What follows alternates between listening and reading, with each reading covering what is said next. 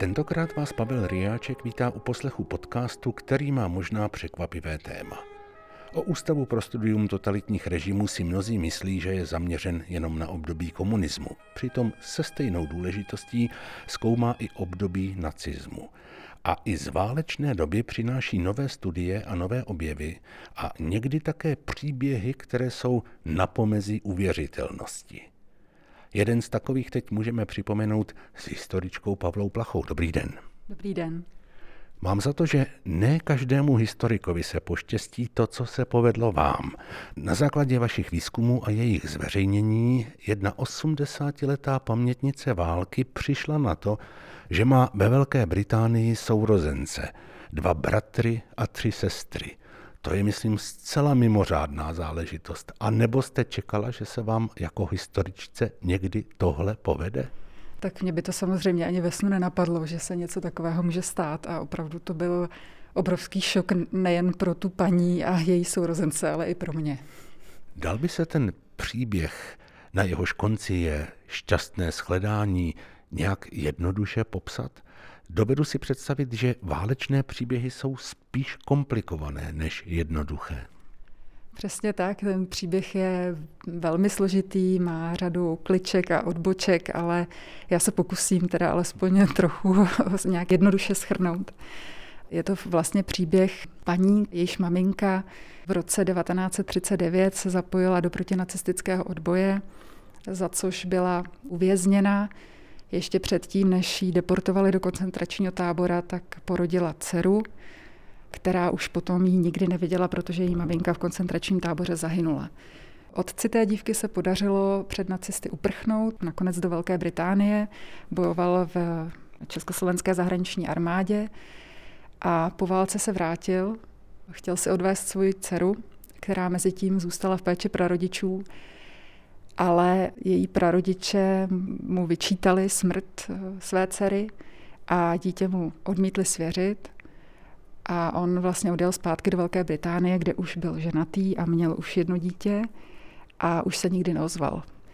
Ta dívka pak vyrůstala v Československu, on pak měl ve Velké Británii ještě další čtyři děti, čili měl dohromady pět dětí se svojí ženou.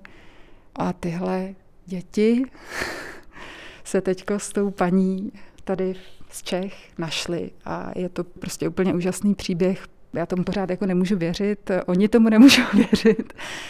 Zatím se ta paní stýká se svými sestrami přes Facebook, protože to kvůli pandemii není možné, aby se viděli naživo. Ale na letošní rok plánují osobní setkání, takže doufám, že to vyjde a strašně jim držím palce, protože to opravdu je pro všechny obrovská událost.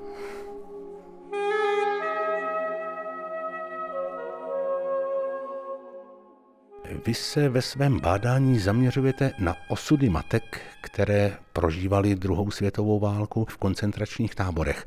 To je zřejmě vaše zásadní téma. Ano, já se tomu tématu věnuju už poměrně dlouhou dobu a vlastně se specializuji na ty ženy v koncentračních táborech a na to, co je specifické pro věznění žen v koncentračních táborech, v čem se to liší právě od toho věznění mužů, jaká to má specifika a tak podobně. A v čem je to specifické? Dá se to stručně popsat? Tak v řadě okolností, ať už jsou to nějaké vnější, kam bychom mohli zařadit třeba to, že v koncentračních táborech pro ženy pracovaly dozorkyně ženské, což samozřejmě v mužských táborech nebylo, nebo tam byli nasazováni lékaři se specializací na ženské lékařství a tak podobně tak samozřejmě těch ženských táborů se týkala i řada problémů, které v těch mužských nenalézáme. Samozřejmě u vězněných žen bylo potřeba řešit otázku třeba jejich těhotenství, otázku ehm, jaksi specifických pseudolékařských pokusů, které se v té době prováděly, které samozřejmě eh, v případě žen měly svoje zvláštnosti. Pak je to i takový ten subjektivní prvek a to je to prožívání té situace. A to bylo samozřejmě specifické a to se projevuje v jejich vzpomínkách, že oni na situace, do kterých se dostávali, reagovali jinak nebo je vnímali jinak než muži. Je to vždycky spojeno s dětmi, nebo ty situace prostě žena vnímá jinak než muž? Bylo to velmi často právě spojeno s dětmi nebo s mateřstvím obecně, ale Týkalo se to i běžných situací, do kterých byli lidé v těch koncentračních táborech, eh, do kterých se tam dostávali. Ty ženy byly vystavovány specifickému způsobu násilností eh, nebo prožívaly nahotu, jinak eh, vlastně ten stud jejich byl jaksi úplně v jiných situacích, no, v odlišných situacích než v případě mužů. Týkalo se to pocitů ztráty ženskosti, což byl velmi tedy výrazný pocit, a který se objevuje v těch eh, jejich vzpomínkách velmi často což se projevovalo například tím, že když ztratili vlasy, tak jako ženy to samozřejmě pocitovaly mnohem výrazněji než muži. Týkalo se to i eh, vůbec eh, fyziologických změn, které byly ovlivněny nedostatkem potravin, těžkou fyzickou prací a tak podobně. Toho odlišného způsobu vnímání, tam v těch vzpomínkách to nalézáme velmi často, je tam, je tam toho hodně. Jak se tohle vlastně zkoumá? To jsou přece záležitosti, které nemůžou být někde obsaženy v nějakých takzvaně tvrdých datech. Jak se k tomu vlastně dostáváte jako historička? Některé ty záležitosti jsou samozřejmě eh, hodně subjektivní a tam já většinou pracuji se vzpomínkami bývalých vězeňkyň. Je i určitá problematika, která eh, se dá zkoumat i v jiných typech pramenů. To je například eh, problém lágrových nevěstinců, dobově tedy označovaných jako bordely, což je taky hodně tedy specifické ženské téma, které se pojí s koncentračními tábory. A tam samozřejmě už pak ty prameny jsou různorodé a dá se pracovat, rozšířit to spektrum těch pramenů i někam jinam, než pouze na ty vzpomínky.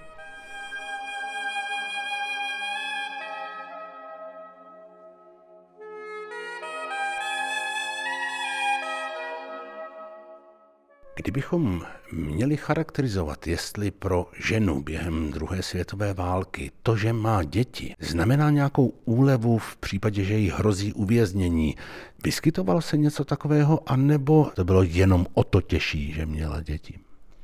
Ten přístup k ženám ze strany nacistů bych řekla, že se měnil v průběhu let.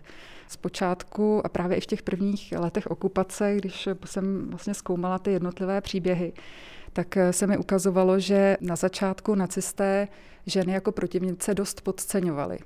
A že teprve vlastně s postupem doby se začal ten postup nacistů vůči ženám, které se jim postavili, tak se i radikalizoval. Takže určitý vliv to samozřejmě mělo, pokud tím protivníkem byla žena. Určitý ohled tam pozorovat můžeme, ale jakmile ta žena jakoby se neukáznila nebo pokračovala v té činnosti, tak už pak k ní samozřejmě bylo přistupováno stejně jako k mužskému protivníkovi a možná, že to mohlo i vzbuzovat pak větší nevoli u nacistů, že právě to je žena, která se jim postavila. To byl ostatně příběh, který jste zmiňoval tady na začátku, k té paní, která našla sourozence ve Velké Británii. Její maminka byla zatčená v létě roku 1939 protože převáděla uprchlíky přes protektorátní hranici do Polska. A e, když ji zatkli poprvé, tak e, vlastně ji po poměrně krátké době propustili, protože si říkali, že to je mladá holka, která, která ani neví, co dělá a která má neuspořádaný milostný život a že e, určitě to má na svědomí někdo jiný a díky tomu ona se dostala na svobodu ale o pár měsíců později vlastně to další vyšetřování ukázalo, že ona hrála při tom převádění poměrně významnou roli a po druhé už žádné úlevy neměla a to, že byla těhotná, vlastně nezabránilo ani tomu, aby ji eh, nemlátili při těch výsleších, aby nepoužili fyzického násilí vůči ní. Jediné, co vlastně nemohli v té době, protože to byl rok 1940, tak v té době ji ještě nemohli poslat těhotnou do koncentračního tábora, takže museli počkat, až porodí. Čili to její deportace nebo ta persekuce se o něco tím těhotenstvím oddálila, ale vlastně skončila v koncentračním táboře. Bylo s ní nakládáno v podstatě stejně jako s mužem. To, že se potom těhotné ženy zabíraly do koncentračních táborů, to je tedy od určitého data? Spíš to souvisí s takzvaným konečným řešením židovské otázky. Ty deportace židovského obyvatelstva byly zahájeny začátkem roku 1942 a to vlastně znamenalo, že do koncentračních táborů pak byly deportovány celé rodiny, včetně žen, včetně dětí, včetně těhotných. Takže tím pádem od v této době už se tedy dostávají do koncentračních táborů i těhotné ženy a tu situaci je potřeba nějakým způsobem řešit. Konkrétně třeba v případě Ravensbrücku, což byl tedy centrální ženský koncentrační tábor, tak tam v létě 1944 vznikl porodní sál. Souviselo to především s obrovským nárůstem eh, deportovaných žen, které byly zadrženy během potlačování varšavského povstání. Tedy hodně mladých těhotných polek v té době přichází do Ravensbrücku a vlastně to vedení toho tábora to musí nějak řešit. Proto tam zřizuje jakýsi improvizovaný porodní sál, kde už pak přicházejí děti na svět. Mimochodem, kolika dětí se ten pobyt v Ravensbrücku asi tak týkal? Ty odhady se pohybují, že to bylo více než 800 dětí. Měli děti v koncentračních táborech nějaký specifický režim, anebo se s dětmi zacházelo úplně stejně jako s každým dalším vězněm? Pro děti v koncentračních táborech žádná pravidla neexistovala, byly považováni za normální vězně, řadové vězně. Ale samozřejmě ten jejich režim se musel trochu přizpůsobit tomu jejich věku, takže nejmenší děti nepracovaly, eh, větší už ano, ale ty menší eh, o ty zároveň nikdo nepečoval, čili oni se vlastně tak jako potulovali po tom táboře, když jejich matky byly v práci a byly odkázány sami na sebe. Pokud bylo nějaké dítě v tom též koncentračním táboře jako jeho matka, znamenalo to, že se s tou matkou mohlo potkávat, anebo vůbec ne?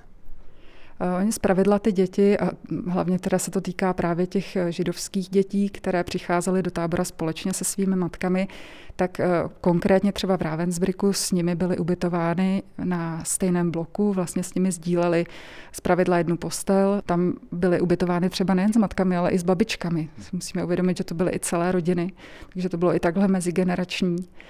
Eh, takže vlastně tu, ten čas v tom táboře trávili společně se svými matkami, ale samozřejmě se stávalo, že ta matka byla poslaná na práci někam jinam mm, nebo zkrátka zemřela a to dítě pak zůstalo bezprizorné v tom táboře.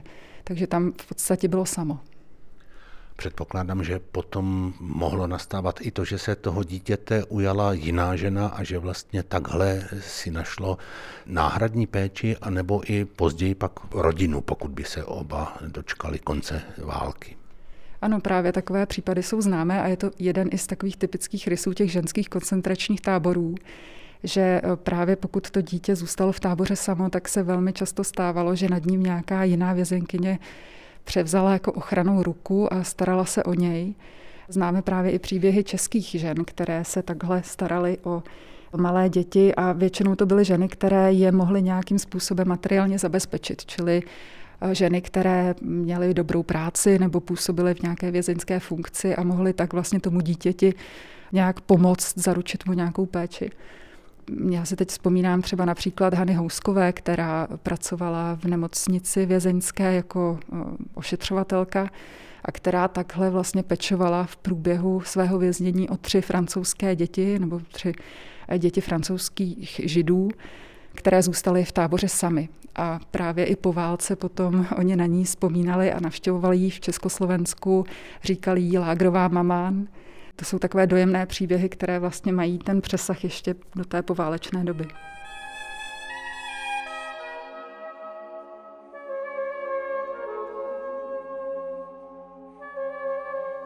Myslím, že v tom vašem výzkumu je jedno dost samostatné téma a to jsou lidické ženy, lidické matky.